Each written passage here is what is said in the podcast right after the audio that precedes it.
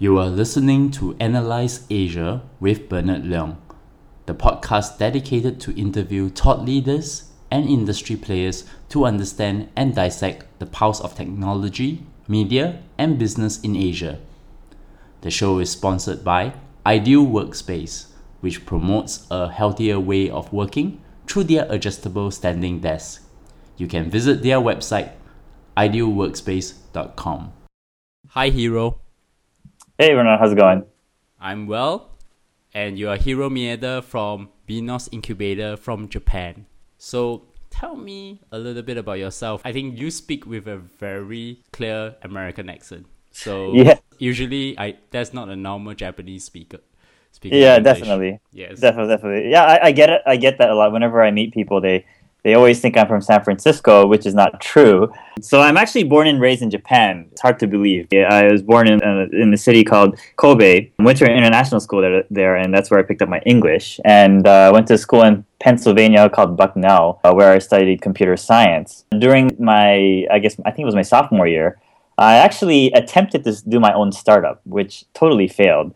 Kind of a battle scar, so I don't really want to talk too much about it. But basically, I, tried, I attempted to build a MySpace for musicians only, and which was a horrible idea. Looking back right now, after after running my startup for two years, I actually met the CEO, or actually the founder, who is now the former CEO uh, of Beenos, called uh, Sato-san, Teru Sato and uh, I was telling him about my battle scar with startups, and uh, he told me, why don't, why don't I just invest in startups? And he told me it would be a great way to kind of learn how to do startups, and yeah, I, I thought it was a great idea when I when I first heard of it. So I actually started investing so that I can eventually do my own startup. But the next thing I know, I'm actually hooked into investing. So I think investing is going to be my thing for the rest of my life. So the first thing I did actually was 2010 was after I joined Beenos was to start a accelerator, a startup accelerator called Open Network Lab. And this is modeled just like Y Combinator. We actually pretty much copied Y Combinator.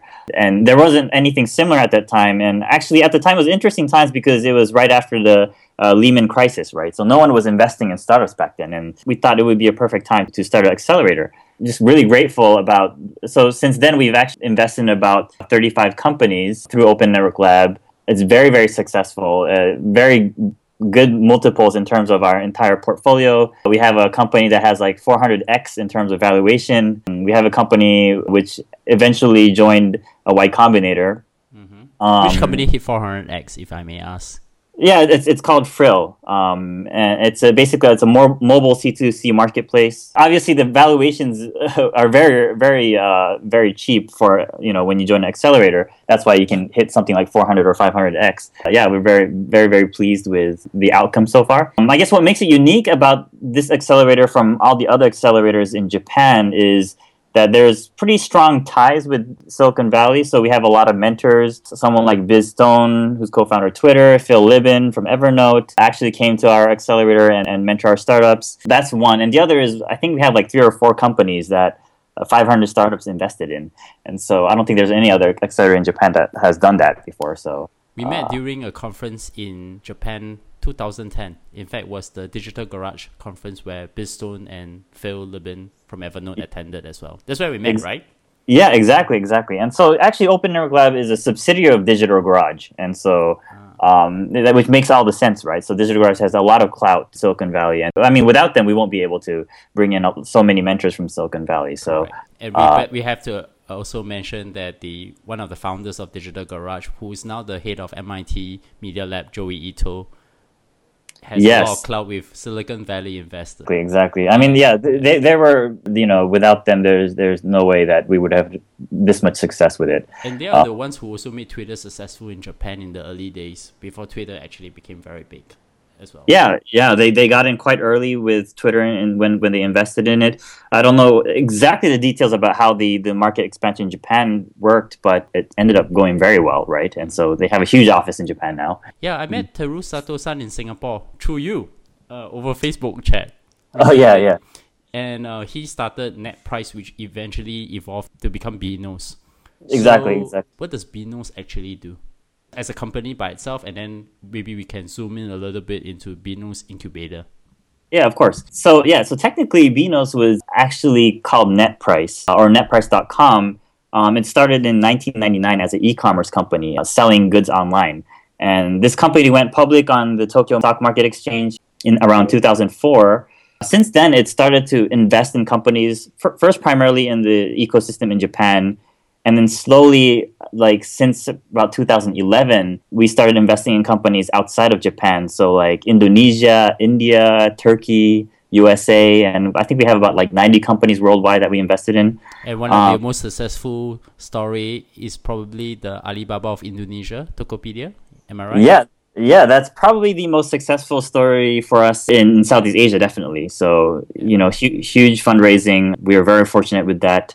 Uh, with the US, actually, we have some good investments too. We invest in a company at seed stage, a company called Instacart. They just raised a lot of money. So, so I'm talking to one of the best venture capital in the world. Then they have got Instacart and your Tokopedia. I met Teru Satosan, and he is very interesting. Every time I meet him, there's always a new insight, and he's very young too, right? Yeah, yeah, he's uh, 39, about to turn 40 soon. But he's it's it's crazy how much experience he has. He built one of the largest uh, payment gateway company in Japan, which went public, and then he started what was formerly called uh, NetPrice.com, which went public as well, right? And he's been a CEO for 15 years. Just insane amount of experience. He's very, very inspirational. Um, I'm very glad that I met him. Yeah, and very humble too. Um, my impression of him was that he's very insightful and he's very different from most Japanese CEOs I've met.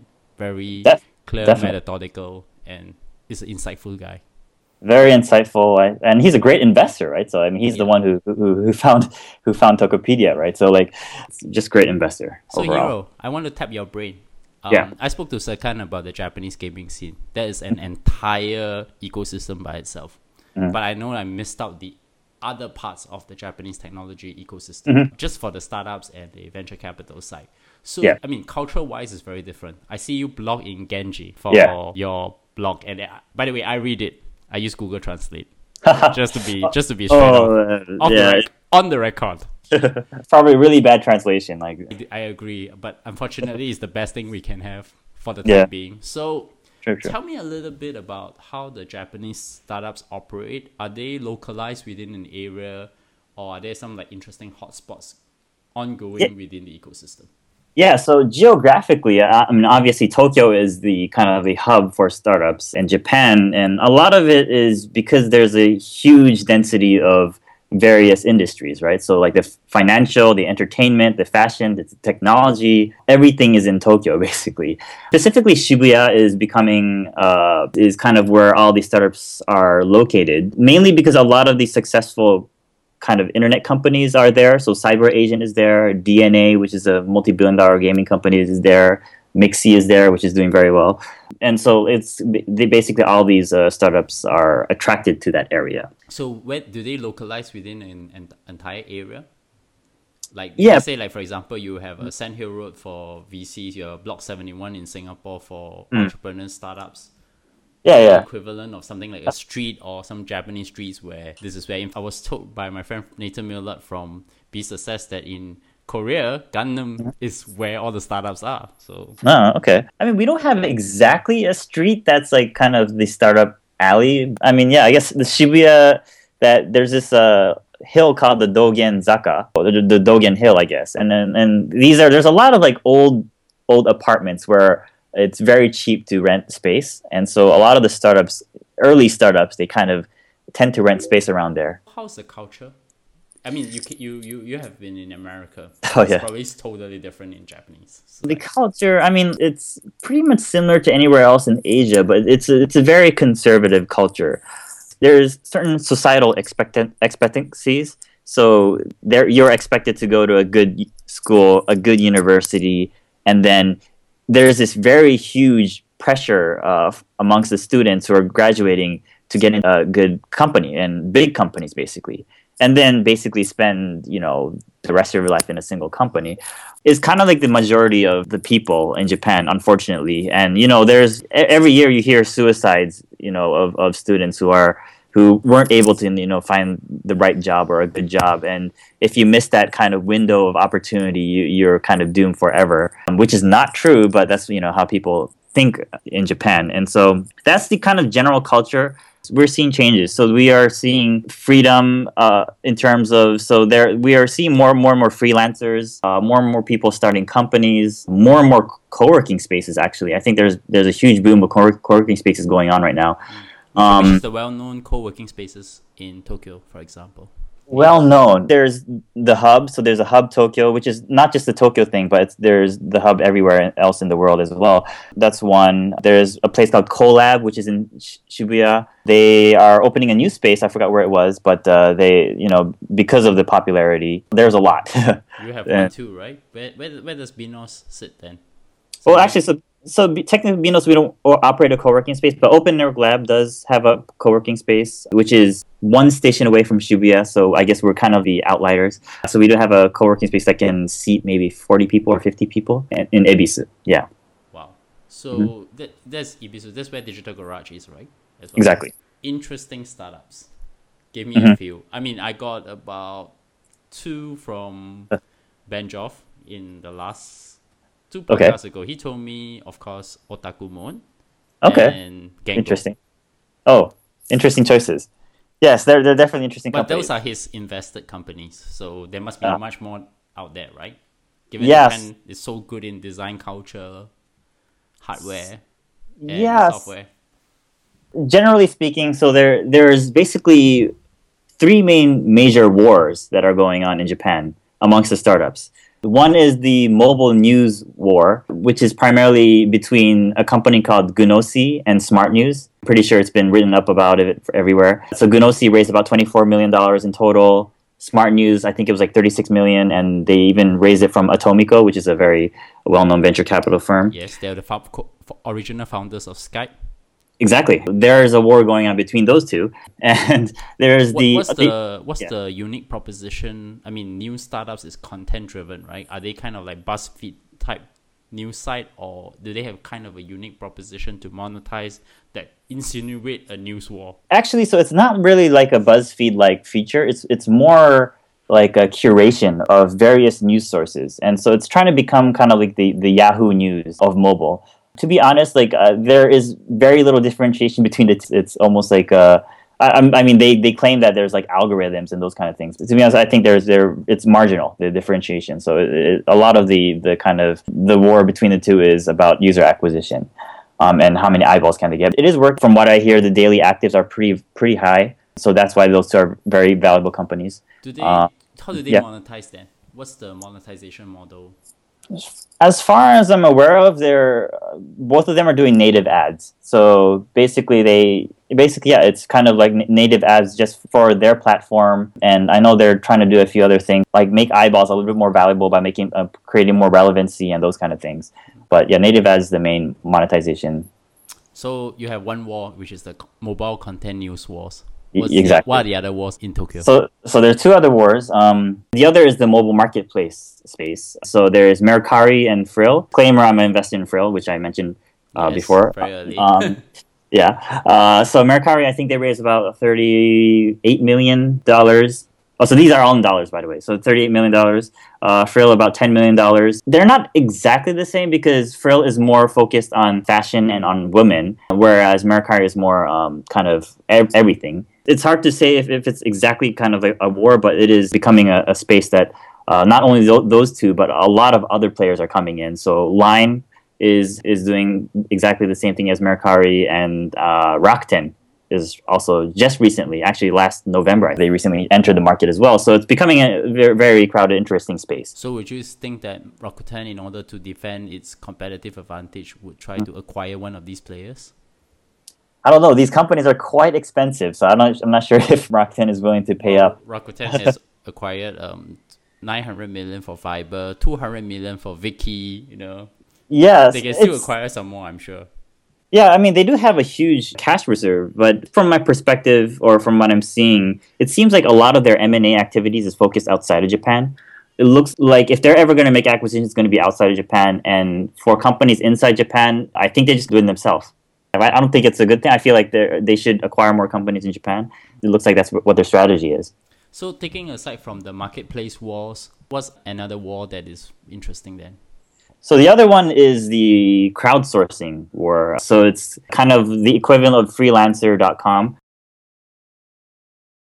So there's CrowdWorks and Lancers. Uh, so they're both basically, you know, a crowdsourcing design, crowdsourcing engineering work, or anything, anything, or yeah, basically anything that can be done remotely. Those two platforms. So Lancers, I think they, I forgot how much they raised. It's definitely more than ten million dollars. CrowdWorks just went public, right? And. And so they have a market cap of I, I haven't looked at the their price recently, but it was at one point like 180 million. What um, they crowdsource on then? What kind of content are they crowdsourcing? No, they're crowdsourcing basically labor, basically. Um, so oh, it's, it's a little uh, bit like TaskRabbit. Yeah, kind of like ta- TaskRabbit, but it's more white collar labor. So it's, it's like Elance basically. Um, so programmers, designers, those kind of things. Oh, that's interesting. Is there a yeah. big market in Japan? For, for that. I mean, 90, there's 99 Designs as well, which is quite well known for its. Yeah, yeah. I think there's a pretty significant market. I mean, both companies are doing very well. And I think the market is going to continue to expand considering that we're getting more and more freelancers every day. I think it is definitely, there's a market there. I'm not sure how big it is exactly, but yeah. Okay. Any other interesting areas where you see a whole wave of startups? There's like uh, what else is there? I mean, there's there's a, a few that's trying to do something in the fashion space. So there's like a company called iQON, which is kind of the equivalent of Polyvore in the U.S. Hmm. Oh, there's a lot of kind of so the Gunosy and Smart News is a news curation mobile play, but then there's a lot of uh, content creation play. So there's one company uh, which got acquired by DeNA for about like 30 or 40 million dollars, and what they do is they create content basically. A lot of content kind of like buzzfeed. And then there's a, there's a few others that are trying, trying to do the same thing. And so i think this space is becoming pretty crowded as well yeah. So far every mm-hmm. startup we kind of find an equivalent in the us or in mm-hmm. other parts of the world. Have you seen something in japan that you have not seen in any parts of the world? To be honest not really. I mean not really actually. So a lot of the ideas is some some fork somehow inspired by a lot of the businesses in the US. But if you look at the details very closely, it's actually quite unique. So, like talking about Frill, I think it's very unique to have something like Frill. Like, it's probably going to be hard to replicate elsewhere in the world because in Japan, if we go into details, the, the, the fashion industry is quite unique. And so, there's a lot of kind of low end local brands that has a lot of strong f- following where, where else everywhere else in the world or most of, most of the parts of the world they have national b- brands basically which comes from the US or Europe basically. The the ecosystem is very different and so that's why you can create a very a very big and very lucrative community just for a moment just about fashion. And that's why something like Frill is possible in Japan. Might be a little bit difficult to do something like that uh, elsewhere in the world even in the mobile news space, like uh, I, I'm actually actually not sure if there's. I mean, there's a lot of mobile news companies in, in the U.S., but I feel like the approach is, is, is slightly different, right? It, I think uh, it, it's it's very unique to Japan as well. At the high level, it sounds like it's it's inspired by the U.S., but if you look actually in, in the details, there's there's something very unique about it. It's a little bit like a Cookpad. Oh yeah, so Cookpad. You, you don't see a lot of places try to replicate it, but they don't uh-huh. seem to get it to the scale of what Cookpad has achieved. Yeah, that's a good one. That's a good one. So that's definitely unique, like a Japanese original startup, I guess. It's definitely inbred, or in in it's uh, it's something unique because of the culture, right? So like a lot of uh, we have a lot of housewives and you know like stay home housewives who are every day thinking about what to cook, and especially we're in a country or Japan is a, is a unique country where we, you're expected to cook anything from Italian to Japanese to Chinese to anything, right? And so, like, uh, there's very high expectations for, for your cooking skills in, in Japan, right? And so that's why something like Cookpad works. You know, you always need uh, the, the latest and the best recipes. And so people will pay a lot of money for that. I'm very impressed. That's the yeah. reason why I come to Tokyo every year. Yeah. No, no, I'm, have, actually, yeah. I'm actually very inspired by Japanese design culture, more in the mm. hardware side.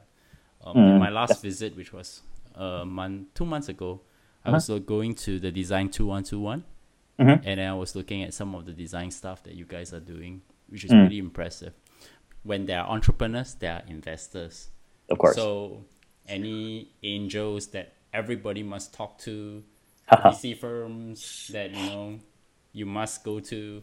I'm, I'm sure BEENOS is definitely one of them. So you tell me a little bit about BEENOS and maybe which range you invest in, and then maybe tell me a couple of the other uh, angels or VC firms that are of interest. Yes, yes. out there. So the venture capital community in Japan is the majority of it is are people who are have are ex bankers or ex consulting or people who came from larger companies, right? And so a lot of these VCs or investors don't have entrepreneurial backgrounds. And so that's kind of one of the biggest problems about our VC ecosystem. Uh, there are only a few that basically really are kind of like cheerleaders or huge supporters of entrepreneurs and really understands the, the pain of being an entrepreneur. If you're just starting off as a new entrepreneur, I really recommend uh, like ANRI, which is independent VC. It's actually a single guy uh, named ANRI, actually, um, and he's, he's he's running a twenty million dollar fund. It's, it's not a big fund, but he, he does invest quite aggressively into early stage companies. Uh, East Ventures is another good company. I mean, they're quite active in Indonesia as well. Yeah, um, East Ventures is Batara Eto of Mixi. He was the yeah. former CTO, mm-hmm. and um, the, he has a team now in Indonesia doing the investments. Exactly, and then his other his counterpart is is Taiga, he's he's he's a long time VC and and he's been around for maybe 10 or 15 years. So they're definitely they're great supporters of entrepreneurs. I guess if you're looking for larger capital, there's you know the kind of the usual suspects like Globis or Jafco, which are you know both pretty large funds that's been around for a while. I guess very unique about uh, Japan, or it might be. I'm not sure if it's exactly just about Japan, but uh, there's a lot of larger companies with uh, with venture capital arms, right? And we're like kind of one of the biggest countries in terms of cash reserves within the corporations. And so all these companies don't really don't know what to do with their money, so they all decide to start their own venture capital arm. So you're talking about SoftBank? SoftBank. Well, SoftBank knows how to use their money. So I mean, they're kind of. I mean, Son-san is he's in a different game. Um, yeah, he's probably the most interesting of. Def- definitely, all. definitely. Yeah, he's definitely he's playing a much different game. I mean, like I mean, he invests in Tokopedia, but then also like he's committing what like a billion or 10 billion dollars into India and has aggressively invested in a few companies there already.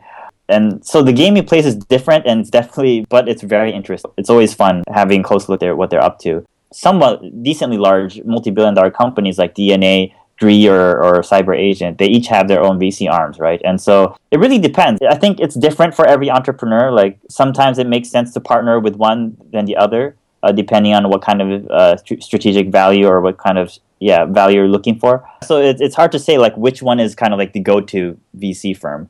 Generally speaking, uh, a lot of these the the VCs in Japan don't have much operational experience. How we differentiate ourselves is basically, you know, we are entrepreneurs ourselves and we've actually built companies ourselves. We believe we at least understand the at least understand, you know, the kind of mistakes that a lot of entrepreneurs uh, go through when building a company, we would hopefully prevent them from doing that and take a shortcut to success. So, so if I yeah. were to dissect a little bit, um, yeah. in Japan, venture mm-hmm. capital or even the angel investment stage, is there something like a seed round, Series A, Series B? And are all, all, all the venture capital firms a little bit like a lot of other Asian venture capital firms where they invest in all range rather than confine themselves in a certain sector? Seems like a lot of the VC firms kind of have their comfort zone in a very selective stage. So like some VC firms would only do Series A or above. Some would only do seed. We're starting to see some larger firms trying trying to do seed, but it seems like uh, it's that transition is not going well. What's, interesting about Japan is actually it's quite easy to go public. So a Series maybe C or a Series D equivalent, where your valuation is around hundred million dollars uh, a lot of companies would decide to go public instead of raising money, private money, which kind of limits the valuation you can get as an early stage company. So a seed stage company, it's really hard to get somewhere above like two or three million dollars in valuation. As a Series A company, it's very hard to somewhere to go somewhere above 20 or 30 million dollar valuation right because you can go public at a 100 million dollar valuation usually and so um so yeah this is this is the interesting thing I always see Japan doing. So mm-hmm. Japan is always kind of the gateway to all US companies. Mm. The first look, port of call for most successful mm-hmm. US tech companies is typically mm-hmm. Japan. Mm-hmm. Before they try to go into Southeast Asia, before they try to go into China. It makes sense. Um, which makes a lot of sense because mm-hmm. cultural wise, um, J- Japan is a very different. I, I mean, it's Japan and the rest of Asia sometimes because mm-hmm. of the of the ecosystem and the development. So, but in the venture capital, given that mm. shouldn't Japan actually have more startups in that stage, or is somehow bypassed because of the Japanese conglomerates and so you never actually seen a startup culture, and it's only become very nascent in the last two, three, um, five years, I guess, since you started Mm-hmm. around 2010, where you start to see an active Japanese scene. I mean, you don't see Sequoia in Japan, you don't see Greylock in Japan, but you see Greylock in China, you see Greylock in Sequoia in India. Mhm, So, do you are you going to see that ha- coming on, or is that is that going to be more local Japanese firms? I think I, yeah. So from the US side. I think it's good. startups is in in Japan. We know that. Yeah, well, well, they don't really have a team active in Japan, but they do invest in companies in Japan. Um, Dave McClure's wife is Japanese, so Yeah, yeah. He's comes he's here every, very often. Yeah, very often, like t- three or four times a year. But uh, I think it's going to be quite local. It's going to stay local. A lot of it has to do with the emphasis on relation relationships. So, like, basically, it's very hard for an outsider to have the right relationship and be successful. So it- it's very hard to understand, right? The, the, and so it, if you're born and raised in a different country or with a different background, it's very hard to understand how things work here. And so I think it's going to be a very local thing, especially well in, in the in the venture capital space. The, the other thing is the the price of the companies is quite modest, considering how much money the some of these companies are making. You know, their valuations are not that big. That could be another reason why we don't see a lot of foreign private investors uh, investing in the VC venture capital scene in Japan. And the other is basically you know, the the upside potential because our uh, shrinking population, right? And so I mean, like Indonesia is, you know, the penetration rate is increasing. The you know the population of the internet users increasing. Uh, those kind of things, right? So there's there's a lot of growth, room for growth in, in, Indo- Indonesia, right? And a lot of ro- room for growth in India, right? And but to in Japan, not so much, right? In some perspectives, we're we're shrinking Uh, because of that. It becomes less attractive, but still, you know, we're like the third or fourth, you know, largest economy. So it's it's definitely there's still a lot of opportunities. It's probably more attractive for kind of U.S. companies to enter Japan to grab market share rather than being a VC uh, coming into Japan and try to uh, be involved in the upside. So the Yeah. Silicon Valley connection. I know Mhm. Beenos is very involved in making sure that the startups have some form of cultural Yeah. mix with the Silicon Valley thing. Mhm. Tell me a little bit about that. I mean, you go to Silicon Valley, I think once or twice a year, right? Oh no, much more than that. I go. more. so tell me, tell me, tell me what, what exactly you do with the Japanese companies from Beenos Yeah. So Silicon Valley. Yeah, so so I go to probably Silicon Valley once once a month or once in two months. One mission is to invest in companies in Silicon Valley. That's why we are in companies like Instacart. But um, we're hoping to basically someday. Our, plan is basically to get in, involved early in a lot of the seed stage companies, and when they're at a stage where they need to expand to Japan, we would kind of be their gateway for that. And so that's one reason why I go to US a lot. Uh, the other reason is actually to bring to import knowledge and experience. And so what we do is actually we, we actually run a lot of events and run a lot of conferences. We would invite speakers from the US and entrepreneurs from the US and have them basically, you know, share their wisdom and their experience to the Japanese startup community. A lot of Japanese entrepreneurs and Japanese VCs are rooting for entrepreneurs to go outside of Japan, to go to Silicon Valley, but I'm actually the reverse. I'm actually encourage I want to encourage more Silicon Valley entrepreneurs and startups come to Japan. I think it's going to be it's going to help. Uh, it's going to be it's mutually beneficial because we have a decent sized market for them to to capture, and the other is the Japanese entrepreneurs can be exposed to the ideas and experience in the U.S. and so uh, it would create more diversity and have a stronger foundation in, for the for the community itself. But the Hmm. but their part of call typically is Japan first. I mean, if you've seen a lot of companies in the US, typically Japan is still their first choice. Yeah, yeah, it's definitely their fir- first choice for a lot of the startups when they when they think about Asia. So how about the Japanese conglomerates? I mean, okay, my. I always remember Sony. Unfortunately, they are not in the, their heydays now. Ah. Yeah. Mm-hmm. So you have SoftBank, Rakuten. Um, It seems that they are not involved in the ecosystem. It's a little bit like Samsung in Korea. So Mm-hmm. Samsung spends a lot more time in global Mm, mm. funds, and they have a lab, they have an accelerator, they have a VC arm in Silicon Valley, but they do none of that in Korea. Mhm, mhm. Are you seeing exactly the same thing happening in Japan? they want to do something, but it's more like they don't know. And and the other thing is they're already such a big company that like you know dealing with companies that are like you know a few million dollar valuation or something that can potentially become a hundred million dollar valuation doesn't really kind of move their gear shift their gears right the priority always becomes global expansion or other operations overseas and those kind of things it's very difficult if you once you get to a certain stage of size it's very hard to try to continue to be involved with the startup ecosystem unless the CEO himself is is like a founder and like there's still that DNA within the company. Unfortunately, you know, they've already gone through a few generations of CEOs and so uh, they might have lost that. But the interesting part is that the ones that are setting up the corporate VC funds are typically the gaming companies. Oh yeah, yeah. Is typically, by, is, is it by design or by coincidence? you know once you become you're a gaming company like gaming is almost like a content business right you know a lot of the ceos they basically try to think about ways to diversify their revenue other than gaming right um, that's why they would try to form a vc arm to either get more ex- inspiration or maybe for potential acquiring uh, that's one reason why they would always they would have a vc arm and the other reason is because you know gaming companies generate so much cash uh, might as well like spend it to, for the ecosystem, right? And so it's probably not coincidence. Once you're a somewhat successful gaming company, you would try to run a VC. You would try to start a VC arm. Mm. Mm-hmm. So are you gonna start a VC arm some VC arm someday? or you already have a VC arm anyway, right? Uh, I mean, yeah, we have. yeah, we have VC. So yeah. Okay. I I have one more thing to talk talk to you about. It's about Japanese innovation.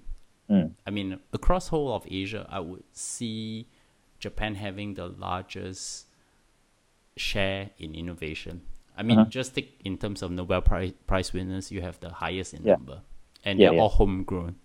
Mm-hmm. Unlike mm-hmm. the Chinese ones who are all living in America, unlike any parts of the other of the developing world that usually scientists that live in America, a lot of very homegrown innovation is going on. Mm-hmm, mm-hmm. So help me to understand this. You guys started mobile first, yeah. but then Apple took it mm-hmm. and make it global.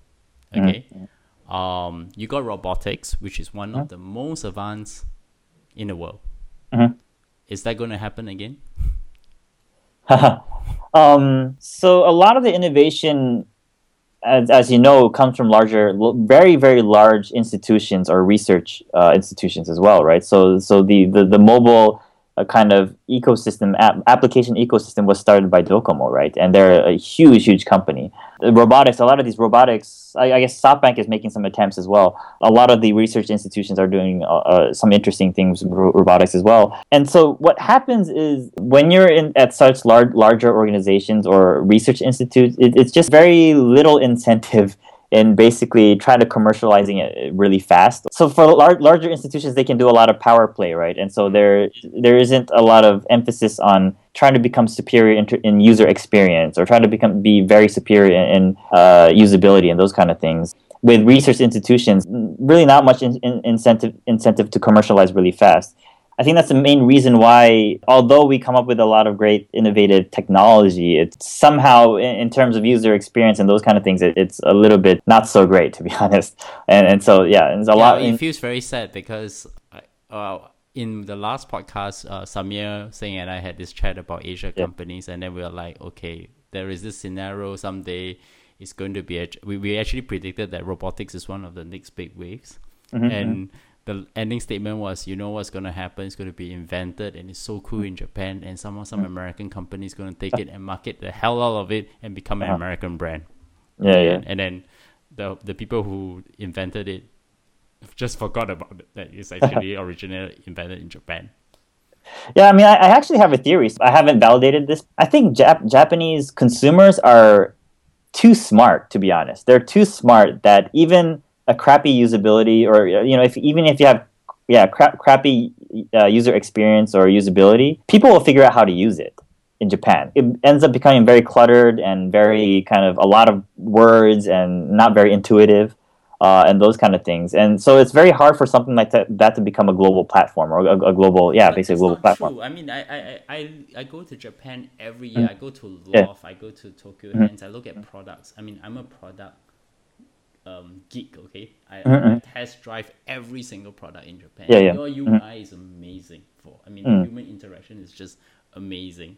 I could basically be a distributor for some of those products. You know, and make a killing in Southeast Asia. if I seriously want to do it, but of course that's not that's not scalable. But Mm-hmm. you do have very good user UI. Yeah. Not, not in the software side, but the hardware Yeah, side is just but that- amazing. Definitely there's a lot of great product design so like i mean like you said like in loft and like in tokyo hands there's a lot of great product design but somehow that's not translated into software Yeah. and i'm not i'm not really sure about that why why why that's happening but then it also doesn't translate into turning it into a big company, right? I mean, you, you could, you know, I, I have this theory as well. I think Apple is a Japanese company. I don't know whether you have this thought ever.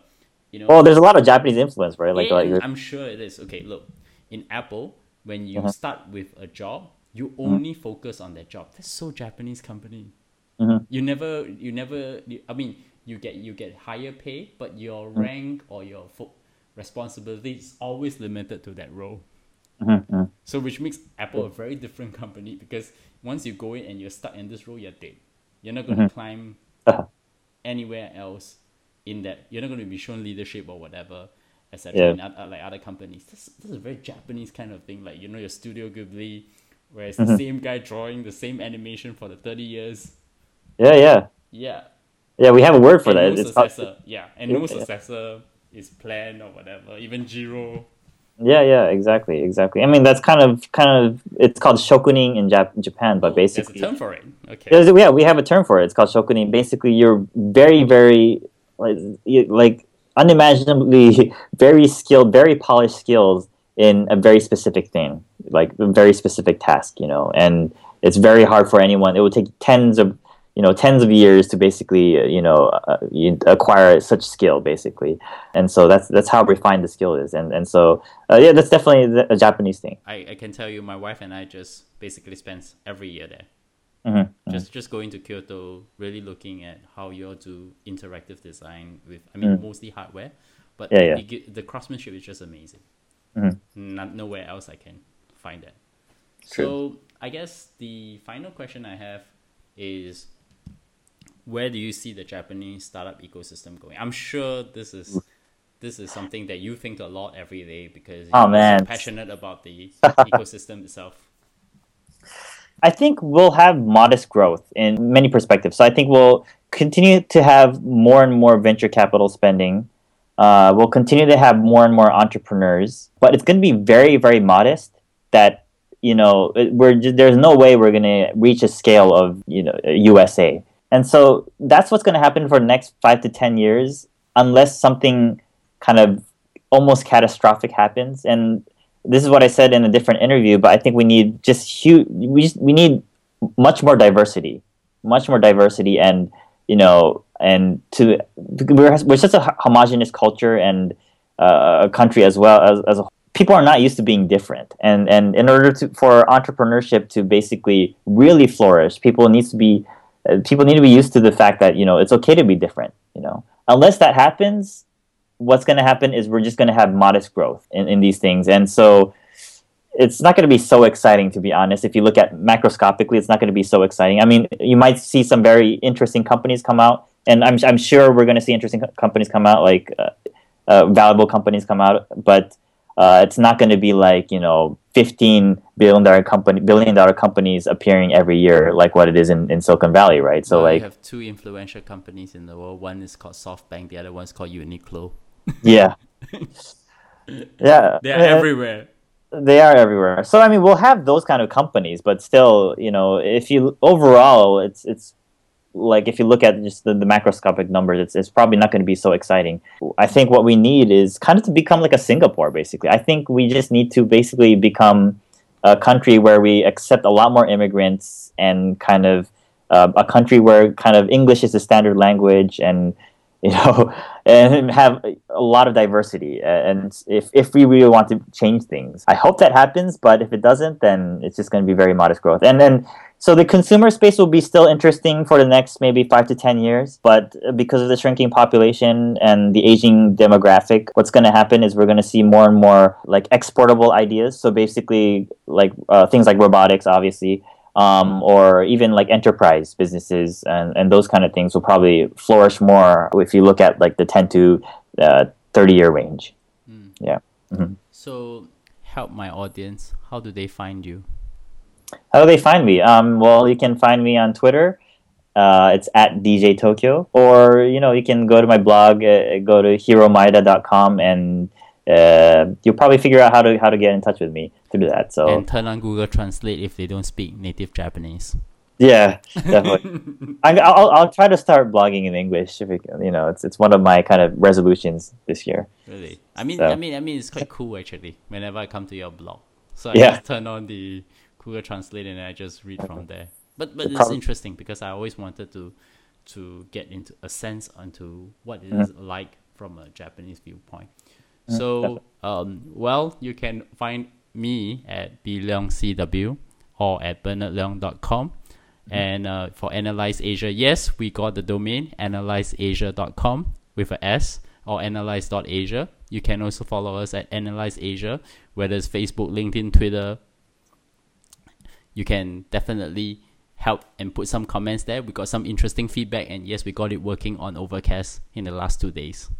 And thank yes. you once again, Hiro. And definitely you. you have to come on to the show next time. Yeah, yeah, yeah, yeah. It's a lot of fun. It's been a pleasure. Thanks so much.